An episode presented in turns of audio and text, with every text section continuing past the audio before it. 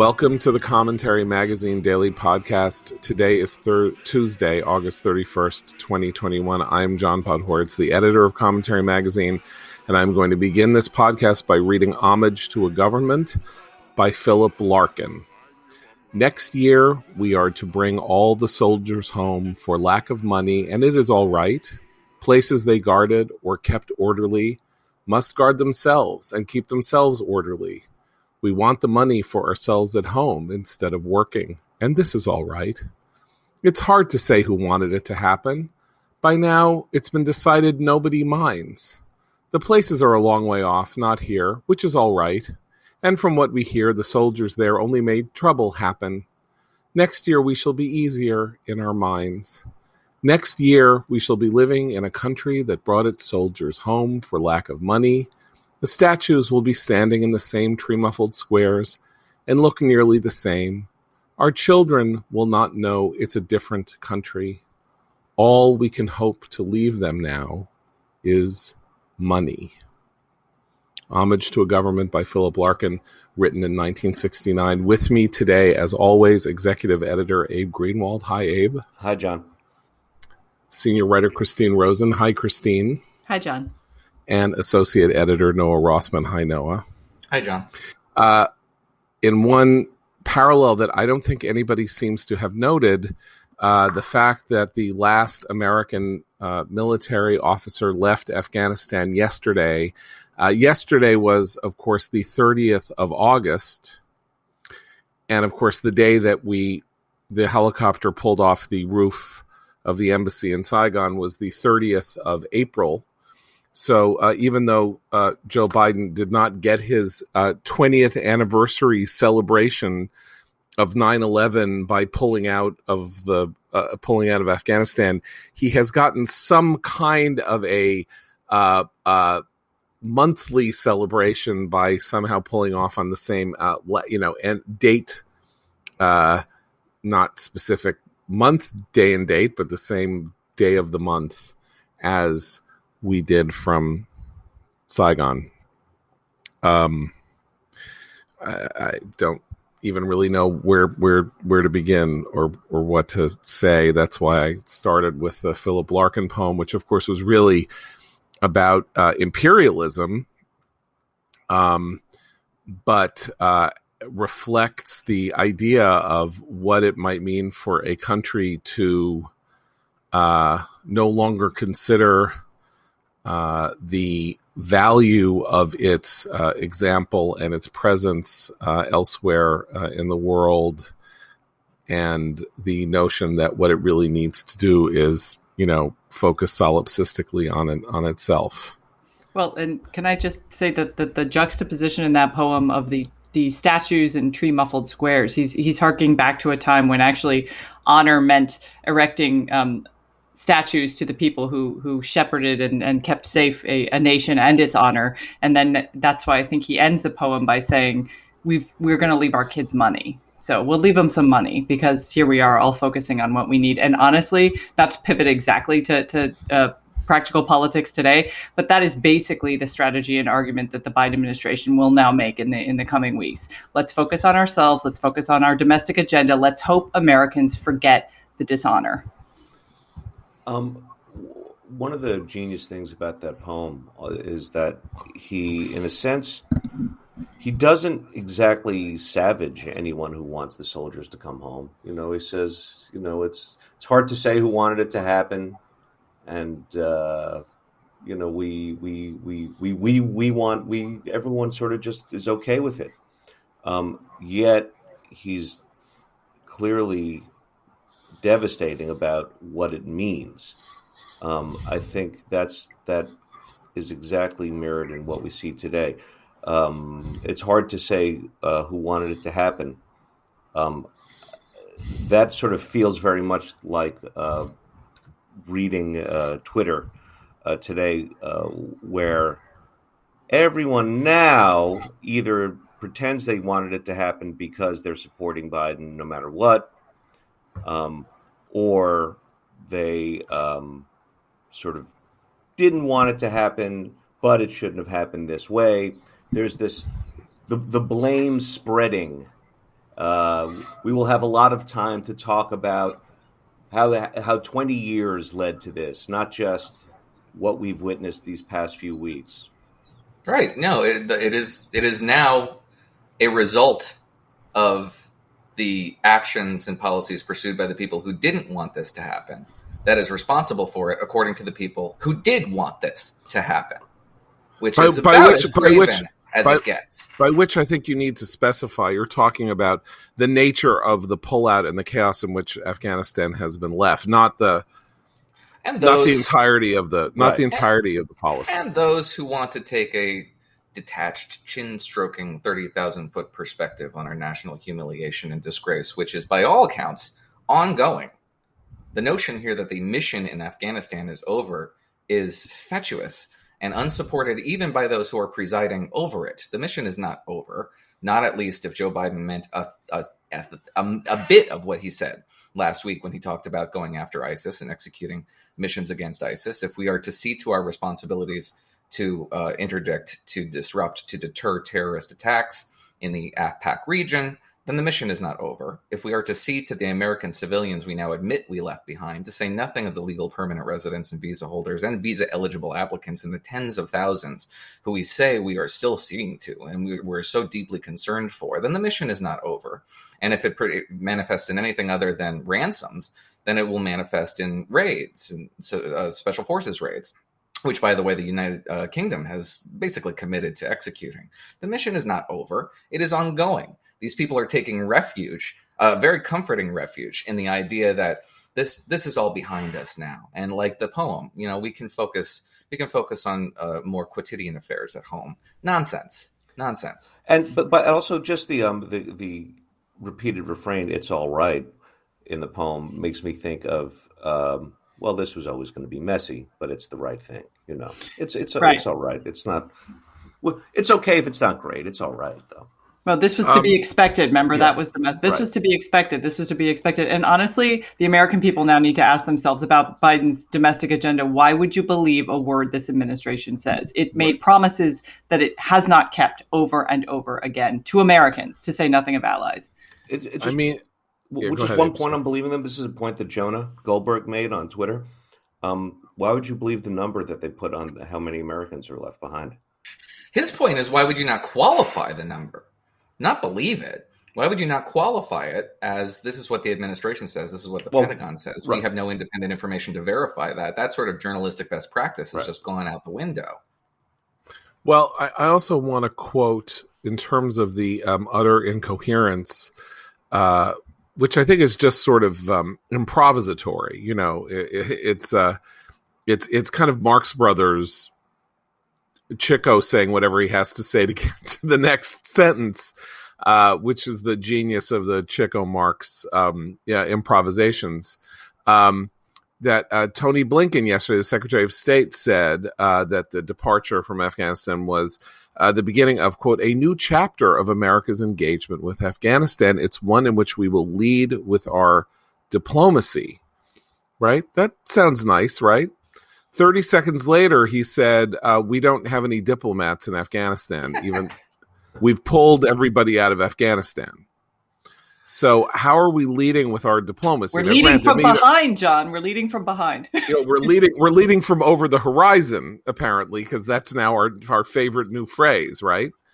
Don't worry, we can take care of this with our over the horizon capability our over the horizon capability. So, you know, according to basically people who sort of understand these calculations, we have lost something like 90% of our capability in terms of, you know, intelligence, knowing where things are, knowing where people are, knowing who the players are and all of that. But through through the pullout just as we've lost this astounding amount of material and talk about something else that I don't know that we can trust.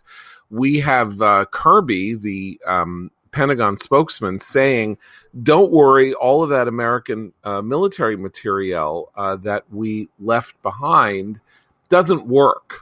it's broken. It's been demilitarized. It's broken." It's been demilitarized, so don't worry about it. And then, as um, as Trey Yingst, uh, the uh, who's a Fox News uh, correspondent, puts it, 27 Humvees were demilitarized before American forces left Kabul, according to General McKenzie. 22,174 Humvees were given to Afghan security forces over the course of the war. Those vehicles are now under the control of the Taliban. So um, let's not be foolish about what this means. We have not only left and left people behind, but we have left materiel behind that will make it easier for the Taliban to do things like, oh, I don't know, crush ISIS K and kill people at will and make sure that others don't come back to do to them what the Taliban, what we did to the Taliban. Well, can, I, the, can I just to that to your point about our lack of intelligence and this the, the, the ridiculous vacuous statement that we're going to lead with our diplomacy? There was a perfect example of that this week. We we attempted to use you know unmanned drones to take out an ISIS K uh, cell, I guess, and ended up slaughtering a bunch of civilians, including children. Um, on at the very same time. Um, bin Laden's former security chief rolled in in, in like a, a, caravan of, of Escalades into a region of Afghanistan, and there people were posting all about on social media. Why aren't we taking that guy out? Why didn't we know about that? Like he clearly was was making a triumphant return to uh, land that he'd been driven from uh, years ago. The um, yeah, the Taliban wasn't supposed to be able to use any of this equipment, right? we we've now seen multiple videos of Taliban fighters flying Black Hawk helicopters, one very infamous one in which uh, there appears to be a figure dangling from beneath it from several feet up, uh, uh, hanging and a revenge killing. We're going to get many more of these videos. Um, the best case scenario from the perspective of this White House now has to be that intra terrorist politics are going to result in a bloodbath in Kabul, which will keep everybody busy in Kabul and the surrounding provinces that that consigning the Afghans to a brutal civil war um, will somehow uh, absolve us of our responsibilities to interdict and disrupt terrorist uh, events. But the amount of Americans that are stranded there is going to preclude this. The Taliban had an American hostage in their custody that they were ransoming while we were depending on them for our security. That's only one American hostage, and he made headlines all over the place. He was the president was asked about him, the Pentagon was asked about him. It was something that was, you know, uh, something that tied our hands as policymakers in Washington. And now there are hundreds of potential applicants for this sort of thing. To the extent we know anything about what they're experiencing now, it is that they are hiding in holes, is that they are moving at night from house to house to evade detection. They are menaced profoundly, and the notion that we won't hear anything about their ordeal seems to me fanciful, even if it is even if it is the desire, a very sordid partisan desire on the press to let this news cycle pass. They weren't able to do that during the evacuation, and they're not going to be able to do it now when the story gets much, much worse. Uh, I want to um, tell you guys, I'm sure you've read this, but if you haven't, the story of um, Mark Schmitz, uh, whose son Jared was one of the 13 uh, killed uh, in the terrorist bombing uh, in Kabul last week. Um, and he uh, had a meeting with Biden uh, at Dover Air Force Base as the as the uh, bodies were being returned to the United States. He's a Trump voter. He did not vote for Biden. Um, and according to Matt Viser's story in the Washington Post, he had told a military officer the night before that he wasn't much interested in speaking to a president he did not vote for, one whose execution of the Afghan pullout he disdains, and one he now blames for the death of his 20 year old son, Jared. But overnight, Schmitz changed his mind. So on that dreary morning, he and his ex wife were approached by Biden after he talked to all the other families. By his own account, Schmitz glared hard at the president, so Biden spent more time looking at his ex wife repeatedly invoking his own son, Bo, who died six years ago. Schmitz did not want to hear about Bo. He wanted to talk about Jared. Eventually, the parents took out a photo to show to Biden. I said, Don't you ever forget that name. Don't you ever forget that face. Don't you ever forget the names of the other 12, Schmitz said, and take some time to learn their stories. Biden did not seem to like that, Schmitz recalled, and he bristled offering a blunt response. I do know their stories. Um,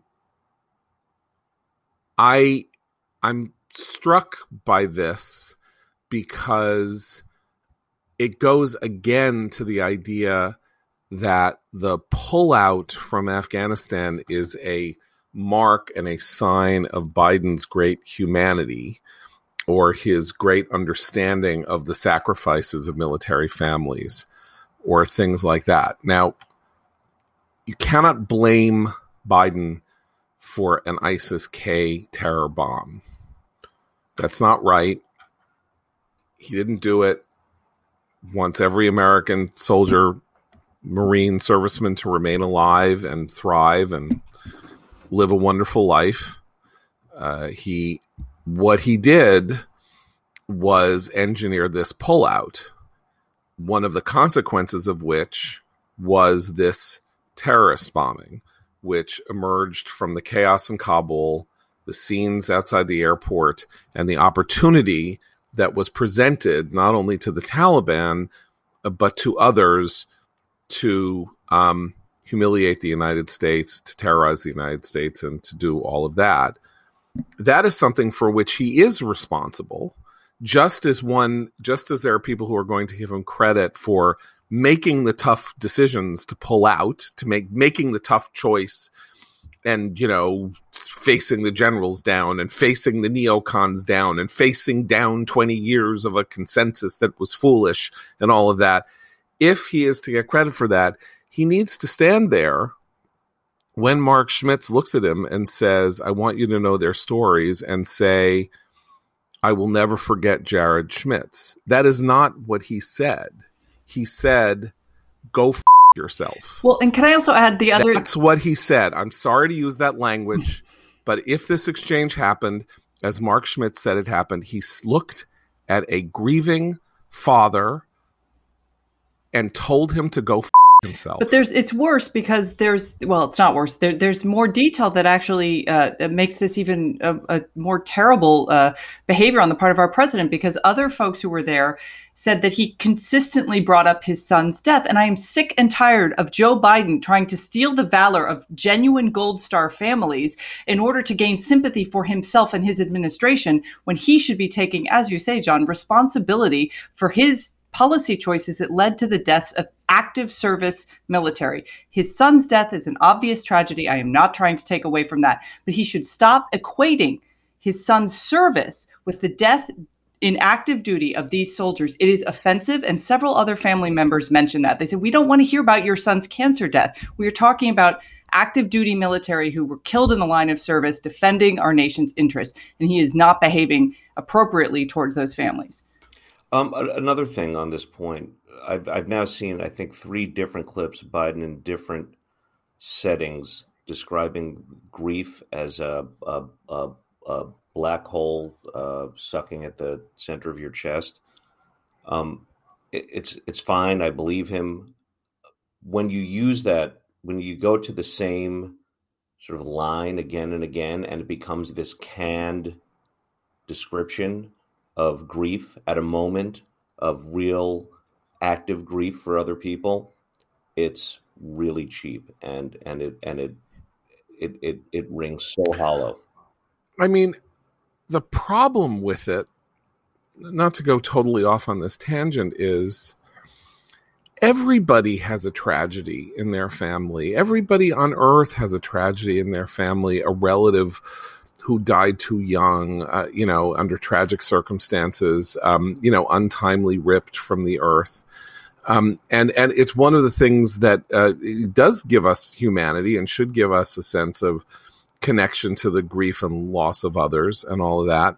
Um, but uh, and it is and Biden's story is a terrible story, not because he lost one child, but because he lost two. He lost a baby in a car crash and a wife in a car crash. And then he lost his son to cancer 40 years after that.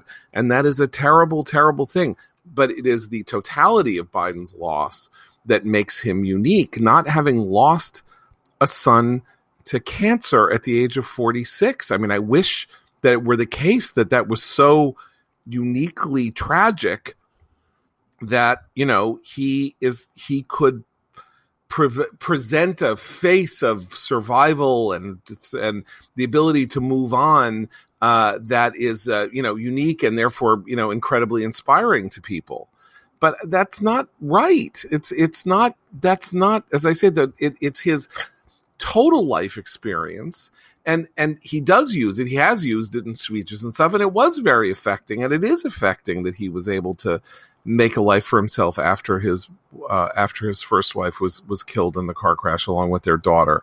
Um, and then he suffered the second blow and all of that. But um, but it's not a story of war and it's not a story of sacrifice actually. It's not about sacrifice.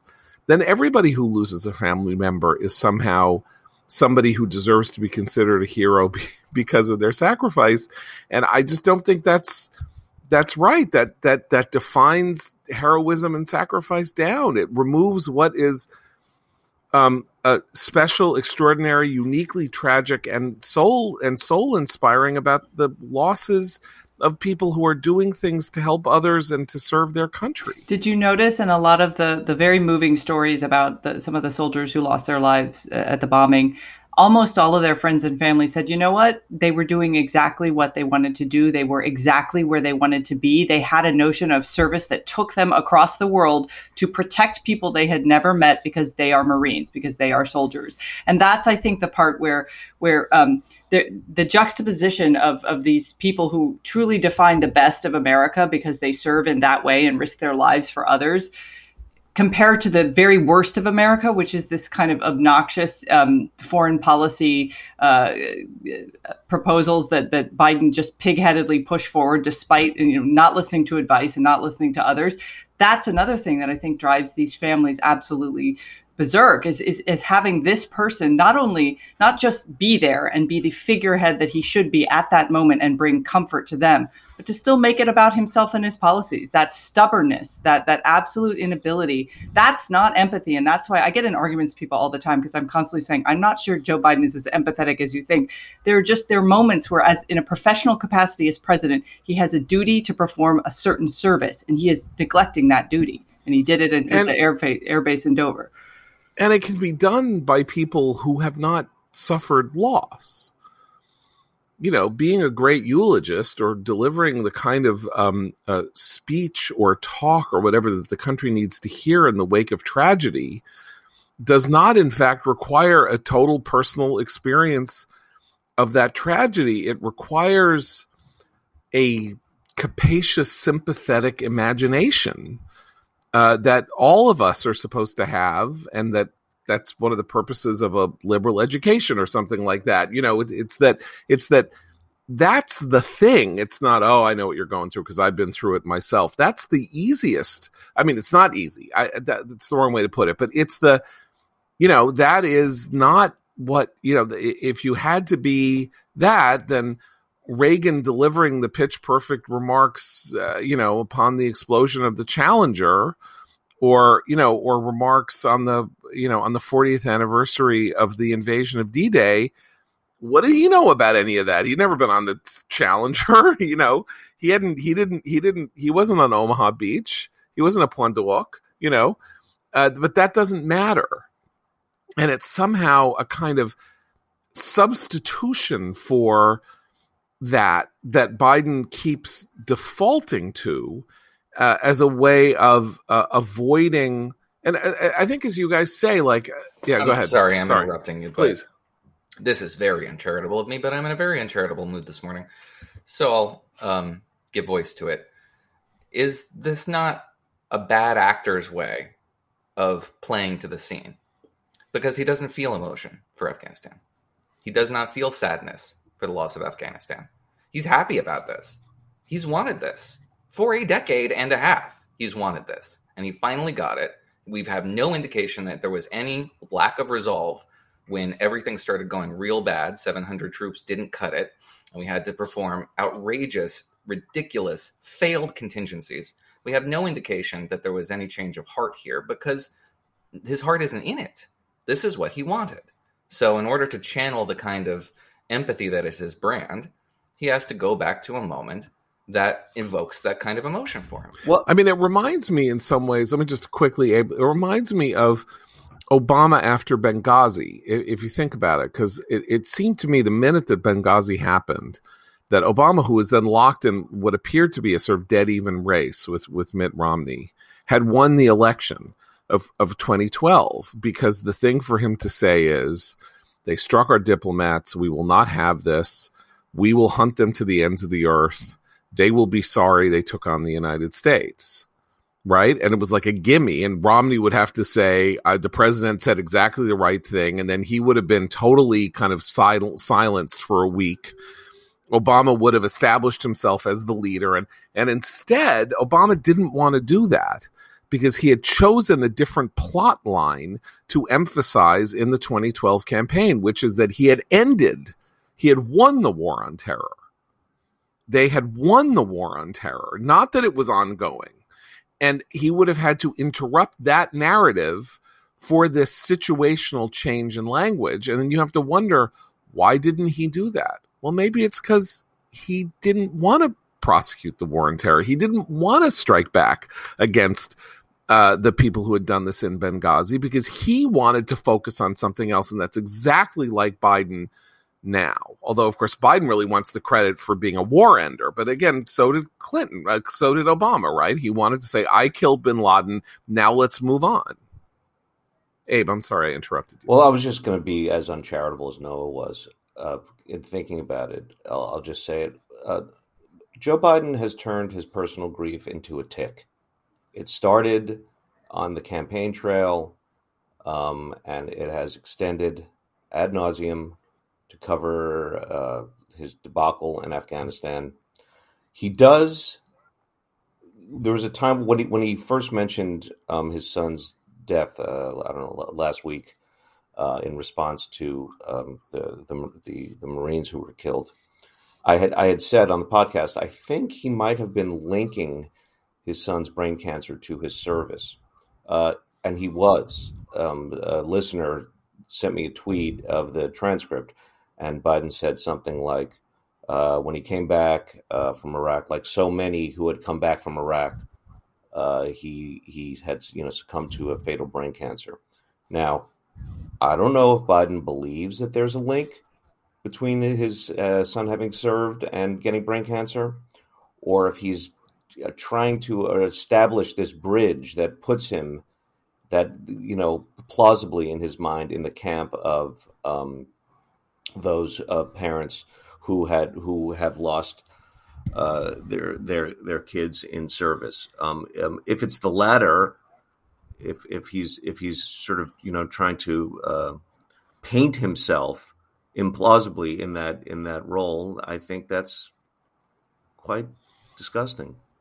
Well, I mean, I, I, look, if he genuinely believes it, right, know, and right. there is genuine longitudinal science that suggests that there is this, uh, you know, causal link, then that's a whole different story. Well, then, then he should do something about would, it. He's he the president. Yeah, he yeah. should he should right. delegate that to someone in yeah. Veterans Affairs to actively pursue that link. That's not what he's doing. He's he's talking about the. I, I'm with Noah. He's talking about the reason his empathy seems to feel really hollow this time around is that, or his performance of it, I should say, is that he's act. These are those Marines were collateral damage to the policy, and there's a weird. That's where the stubbornness. Like I think policy wise, that's what he sees them as. Now, maybe as a human being, obviously he's he's very, as you say, John, he doesn't want soldiers to die. No decent person would.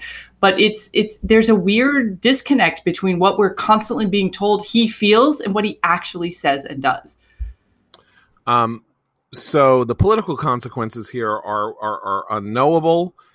Uh, there's another person in American politics who is facing political consequences that we will know soon enough. That's Gavin Newsom in California, and our friend Dan Senor has done a fantastic podcast, his post Corona podcast, which you can subscribe to on Apple, Google Play, Stitcher, wherever.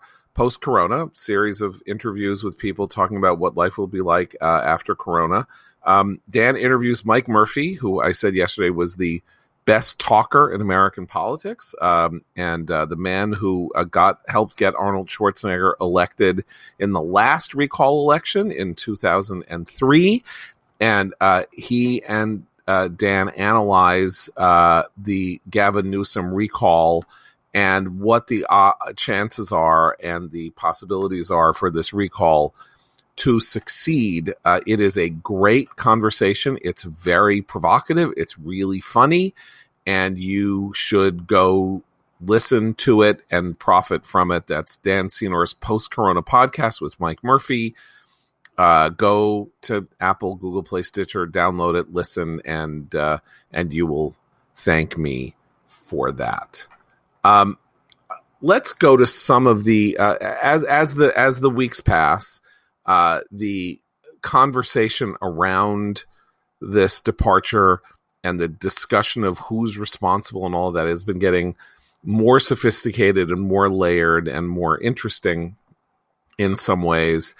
And I want to talk about Ross Douthat's column today in the New York Times. If you haven't read it, you should go do so because it, Ross, who is, you know, one of the best columnists in America, uses his column uh, in an uncharacteristically angry tone to say he never thought that he could be a cynical that he thought he's really not a cynical person, but um, uh, he starts by saying, A month ago, I thought I was a cynic about our 20 year war in Afghanistan. Today, after watching our stumbling withdrawal and the swift collapse of practically everything we fought for, my main feeling is I wasn't cynical enough. And then he goes on to say that he can't believe everybody who is talking about this is hypocritical or uh, uh, unjust or is um, uh, intellectual is is is making intellectually indefensible cases um, that uh, that that that deserve to be named shamed and they deserve to be sort of extirpated from from public life. Uh, that kind of includes us, though. Uh, his real targets uh, are, he says, um, here's what it says. Uh, all these arguments, I'm not going to get into what those are, are connected to a set of moods that flourished after 9 11, a mix of cable news encouraged overconfidence in American military capacities, naive World War II nostalgia, and crusading humanitarianism in its liberal and neoconservative forms. Like most Americans, I shared in those mood once after so many years of failure. I cannot imagine indulging in them now, but it's clear from the past few weeks that they retain an intense subterranean appeal in the American elite. Thus, you have generals and grand strategists who presided over quagmire, folly, and defeat, fanning out across the television networks and opinions pages to champion another 20 years in Afghanistan. You have the return of the media's liberal hawks and centrist Pentagon stenographers, unchastened by their own credulous contributions to the retreat of American power over the past 20 years. And you have Republicans who postured as cold eyed realists in the Trump presidency suddenly turning back into eager crusaders, excited to own the Biden Democrats and relive the brief post 9 11 period when the mainstream media treated their party with deference rather than contempt. Again, Biden deserves plenty of criticism, but like the Trump administration in its wiser moments, he is trying to disentangle America from a set of failed policies that many of his loudest critics long supported. So, um, I, I bring this up only to say that I think this is probably going to be the perspective that sticks to some extent. In other words, saying, uh, among among the liberal elite that is struggling to figure out what to say about this that will not mire them with us in a neoconservative quagmire uh, to say look this was all hopeless. 10 years ago it was clear that it was hopeless and we should have extricated ourselves then and the generals and everybody wouldn't let us. And now finally biden you know has ripped off the band-aid. And yeah it's terrible. It's terrible and it's bungled and he did a bad job but he ripped off the band-aid at least. And now all of these people who own different aspects of why everything is so terrible. Liberal hawks uh, who you know sort of said i don't know you know quite who he's referring to exactly but sort of liberal hawks and neoconservatives who had World War One fantasies and this and that, and everybody who was going out there saying this could have been done differently, you know, um, uh, you know, basically is a is is should not be listened to and and is a person of of, of no credibility. Um, so I think this is going to stick. Um, what's interesting to me is how it fails to deal with the very simple fact of the what happened here, which is that it was a choice. We were not driven out of Afghanistan. We did not lose battles that required us ever, by the way. We did not lose battles that required us to pull out of Afghanistan. Even 10 years ago, we did not lose battles. We were in a stalemate. So there was an idea for a surge that would alter the dynamic between us and the Taliban. We did not lose battles. We did not we did not have to leave Afghanistan. So he deals with this at one point when he says uh, that, oh, it's very easy for people like me to say this, right? The argument, for instance, that the situation in Afghanistan was reasonably stable and the war's death toll negligible before the Trump administration started moving toward withdrawal. In fact, only U.S. casualties were low, while Afghan military and civilian casualties were nearing 15,000 annually, and the Taliban were clearly gaining ground.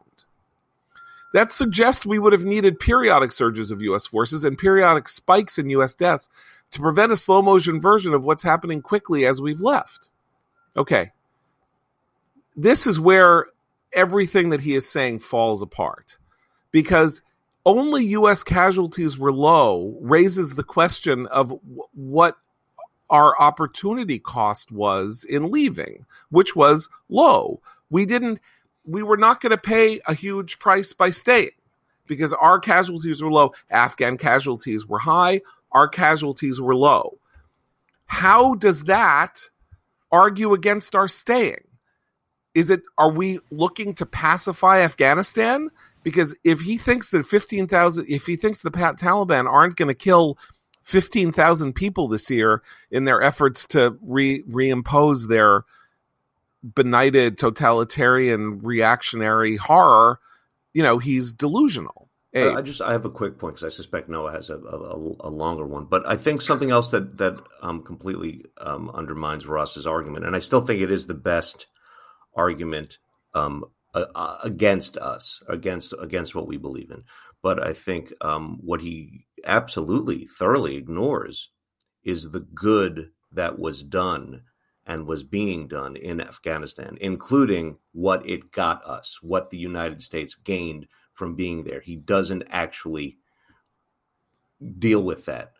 Um, we kept the Taliban out of power, which in turn kept terrorist organizations like Al Qaeda from collecting there, planning attacks on us and our friends there, and other and other terrorist groups. We did it for a relatively low cost as as things ended up.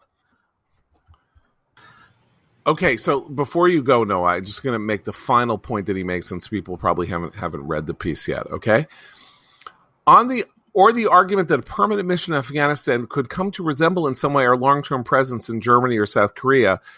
He calls it a delusional historical analogy before the collapse of the Kabul government and a completely ludicrous one now. Okay, he's right because you know we have 28,000 guys in uh, North Korea and we had 2,500 in Afghanistan. So it's a ludicrous comparison because it's almost 70 years after the end of the war in Korea we have 10 times the number of men in Korea that we had in Afghanistan, and the status quo was holding. Noah, please.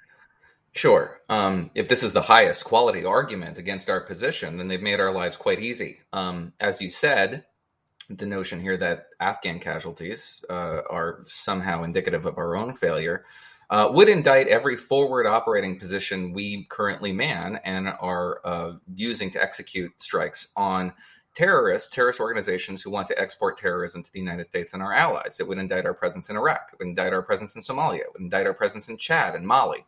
Are those places that uh, Ross Douthat wants to disengage from? Quite possibly. But if he's bold enough to say as much, he hasn't been yet.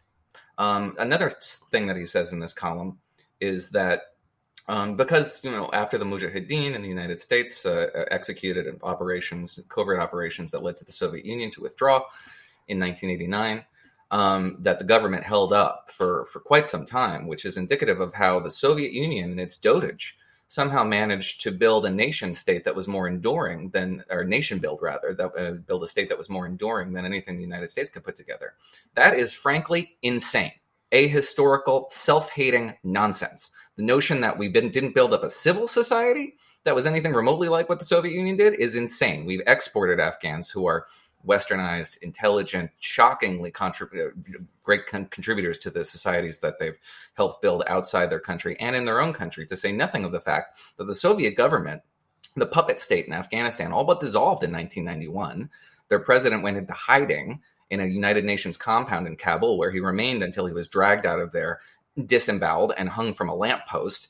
Um, and in the interim, there was a lot of fighting that was going on in the provinces between an insurgent organization that had no governing platform, which doesn't remotely parallel this organization, which was the governing entity for what, eight years prior to the American invasion in 2001. They had pre existing relationships with these people. To make this comparison is so negligent, so shockingly ahistorical that it frankly invalidates much of the rest of the column, which I do believe, as I said previously, masks a grander policy prescription, which is quite more insane, which is the abandonment entirely of America's responsibility to preserve its interests and its citizen sovereignty abroad against terrorists who want to kill you. Bob Kagan's piece in the Washington Post we talked about yesterday makes one simple salient point that Ross Douthat cannot answer and that this line cannot answer, which is it has been 20 years. We are two weeks shy of 20 years, and there has not been another major terrorist attack on American soil. That is the justification for the mission in Afghanistan. Period. Period. Can you imagine had we somehow left in 2010 and the Taliban hadn't had another 20 years to degrade, whatever it was? Can you imagine that the government in Kabul would have stood up and that there wouldn't be a recon that ISIS wouldn't have reconstituted itself? There wouldn't have been ISIS in Afghanistan instead of in Syria and in Iraq? I mean, it's not as though the jihadist temptation has gone away, number one. And number two, it's not as though all it needs is some fertile field to plow. The fact that we were in Afghanistan prevented Afghanistan from becoming ISIS avant ISIS or providing two ISISes as opposed to one in 2013, 2014. That is the simple fact of the matter when you get to the question of U.S. interests. And if you want to then go into the whole argument about whether or not America was delusional about, you know, exporting democracy and all that, I'm very happy to have that conversation. One of the things that has been driving me absolutely bananas, and that drove me bananas when George W. Bush gave his second inaugural in 2005 with this messianic vision of a of, of of of democratic liberalism spreading its face across the world in the 21st century, which may yet happen. This is only 2021. There are 80 years to go yet, but was I never went into this, or people that I know didn't go into this thinking that you know Muslim countries were fertile fields for the for the installation of liberal democracy. Like I was a I'm a student of Bernard Lewis. You know, I'm not a student of Michael Gerson. I don't going around thinking that one of the weird things that happened in Afghanistan was that there was this election in 2002 and it went wildly better than anybody ever could possibly have anticipated. Everybody remember this with the purple fingerprints? The purple you had, you had the the had to you know have your fingerprint in purple and people held up their fingers and the entire country participated in this wildly successful election. That was a surprise nobody was like, oh, you know, we're going to go in there and then we're going to have this wonderful election. There's going to be a wonderful democracy function in Afghanistan. The truth is that the dem- democratizing project in Afghanistan went better than anybody could have anticipated, but it was not the purpose of it. It was and not it why is. we went there, and it's not wasn't the reason we were there now. And being good with uh, Ghani and President Ghani and his relation with us, this is all about preventing worse things from happening.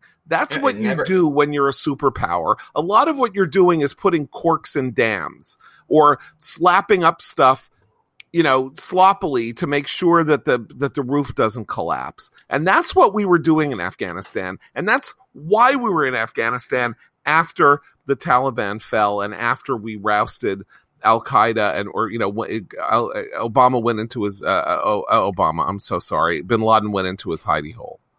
It is always in democracy promotion and the successes, notably Germany, Japan, and South Korea, are incidental.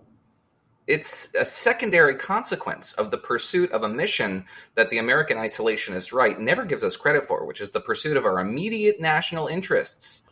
We why were we in Afghanistan or why were we in um, Germany to to deter the Soviet Union from attacking Europe.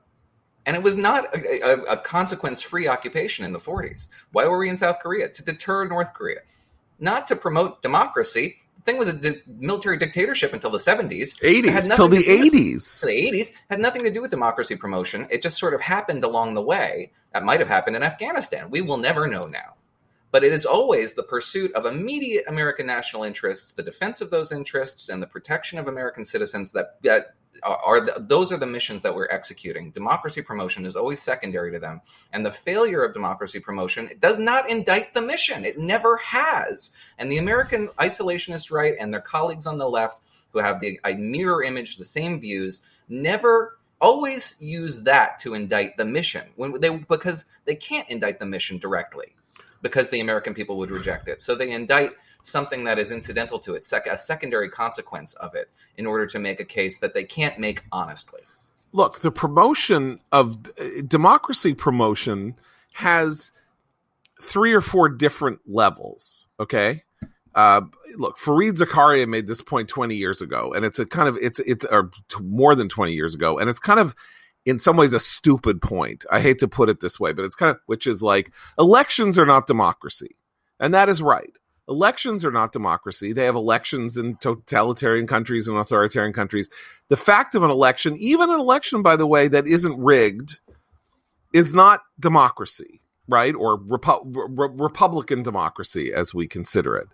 But it's an element without which you cannot have it. So you start there and then the question is if it kind of goes well, you kind of see what happens after that. And what happens after that? And what happens after that? And, you know, if we go to, we would not want to live under Afghanistan's regime.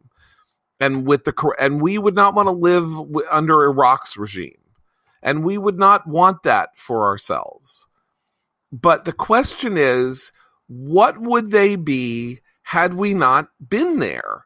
And would the circumstances under which they live, you don't know because you can't run a counterfactual. You can only, th- you know, think it through. What would life be like there had we never been there? Right? The issue with Iraq and the co- continuing controversy over Iraq was whether the sacrifice was worth it to us. All the cost, all the debt, and the fact that we didn't find the weapons of mass destruction. That is not what we're talking about in Afghanistan. I'm sorry, because the issue in Afghanistan is it's very easy to say what Afghanistan did for us. And it's also very easy to say we were continuing to do what we were doing in order to make sure that those gains remained present with as light a footprint as possible. Well, that's the thing. People forget or have forgotten what it's like in the world when a terrorist organization is doing well uh, and is gaining strength. Um, there are copycat groups and affiliate, affiliated groups that pop up all over the planet.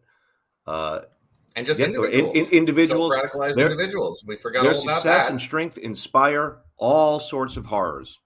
Um, I don't know that we've seen much of that in the past few years, actually. Right. And I hate to say it, I'd be shocked if we don't start seeing it again. Okay, here's here's the thing. Let's talk about how these things can develop. Syria uses chemical weapons. Obama says that's the red line. Syria uses chemical weapons and then he blinks, right? And he doesn't do anything about it. And ISIS forms, takes over territory, takes over half of Iraq, and then there is a colossal refugee crisis that destabilizes Europe and is the harbinger of the populist revolution, not only in Europe, but in the United States, all of which comes from a, I mean, it, it springs from a kind of weird, simple root, which was we said you can't use chemical weapons. Assad used chemical weapons. Obama didn't act. Oh, you forgot something. Okay. He also invited Russia Right. into the country to mediate that conflict and remove all chemical weapons in 2013, Right. which they subsequently said they did. They hadn't. Our dependence on Russia and Syria and for the negotiations of the Iran deal subsequently made Moscow bold enough to invade and annex territory in Europe. Okay, so the there's another point. So, so my point here is that these things have consequences that do hit us. I mean, if you hate Trump and you think Trump is the worst thing that ever happened, Trump may not happen if Obama goes into Syria. I'm not joking about this. Like the the fact that um, that immigration became this obsessive issue in the United States as it, it had been gaining, it was growing. I'm not saying that this didn't have a, a domestic route. It did. It had 20 years of a domestic route. But in 2015, we saw Germany and you know uh, the the entire EU overrun with millions of refugees, and they didn't know what to do about it. They had no clue how to handle it, and and Trump comes along to make the case that a you know that uh, the liberal system that allows this kind of chaos uh, is destructive of our of our order, and it gives you know again if you're like a liberal who doesn't like you want Biden to stay in Afghanistan. I mean, if I were going to say the mo the easiest to predict Proxima this is a crazy thing I'm about to say, and you could put it down. It's the 31st of August, 2021. But I mean, the easiest, the you know, the the likeliest thing, if you were going to look on the horizon of what's going to happen as a result of this, is that Trump is reelected president and has a second term in 2024. Well, he's go- he's going. Uh, I think it's not that crazy. He's going to Iowa soon. That was just announced. Um, I'll be very curious to hear what Biden says this afternoon. He's supposed to have a. Uh, he's supposed to give a statement around 1.30 about why 245 now. Oh, it's now, 245. of course, and Yeah. soon there'll just be a lid, and there'll Yeah. be no statement. Yeah. Um, but there, but the, I mean, he's he's it's like Groundhog Day with him trying to trying to uh, figure out when he's going to speak. But he he claims he's going to explain why they didn't stay longer, uh, and and it's going to be his justification speech.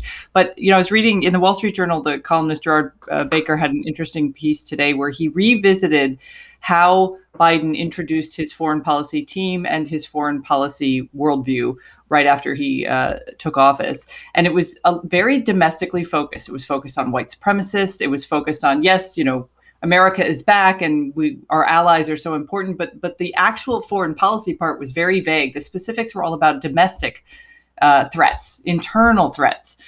And I think you know that that was a gamble that they took at the time that is not going to pay off, and Trump will capitalize on that if he's able to. If we if there are hostages, American hostages being held by the Taliban when the presidential election of 2024 heats up, that will work only to Trump's advantage if he runs.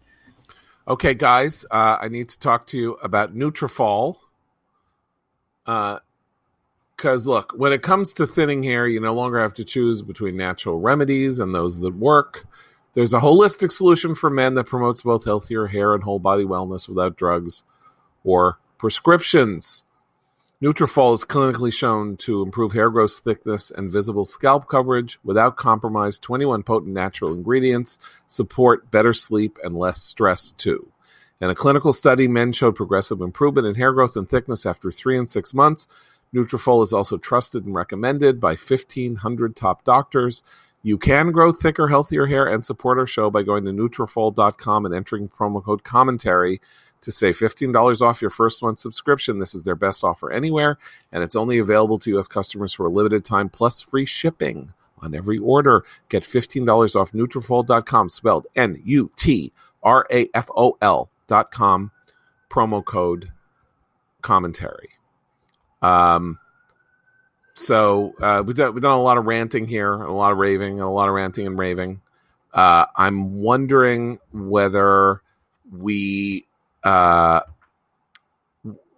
whether we're going to see as I say, the Ross Douthat line or something like that. We're we're going to see a an effort, a kind of a consensus develop that it was good what Biden did, and he did it badly, uh, and uh, and and so we'll just have to see where things go now, right? Uh, and maybe he did it badly, but it'll be okay. Maybe he did it badly, and there'll be bad consequences, and we'll have to deal with them there. But you know, his heart was in the right place, and seventy percent of the country agrees with it, and da da da da da da. So now it's just a, a matter of like like execution.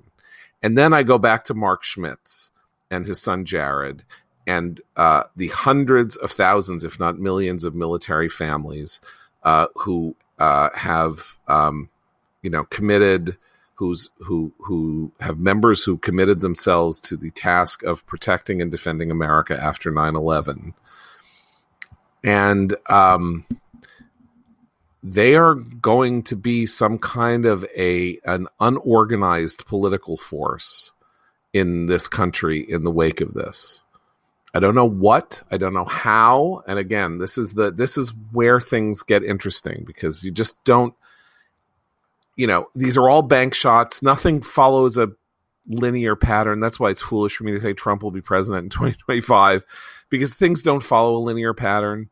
Um, uh, but uh, I, I, think the idea that uh, something dishonorable happened here and that they they do not want to be complicit in the dishonor.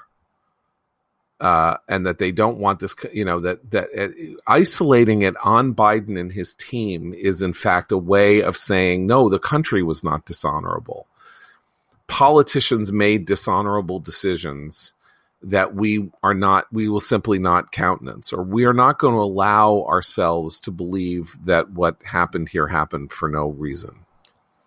I Abe? think that's absolutely true, and that's going to be part of the pushback. I think the other is that we are probably much sooner than we realize going to start the, to feel the world become palpably more dangerous, and uh, in in in the very ways that that sadly uh, we could have predicted, uh, we would have in such a case. We we have anointed the Taliban as uh, kings of the jihad, and what what's going to come of that? Nope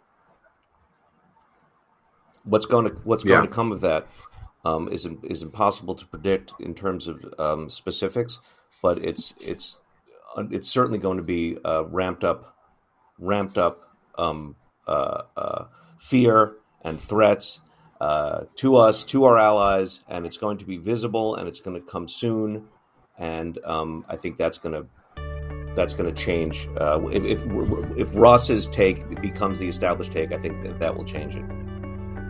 Well, uh, Philip Larkin's poem was called Homage uh, to a Government, and obviously was anything but uh, an homage to a government. And you can pretty much say the same about today's podcast.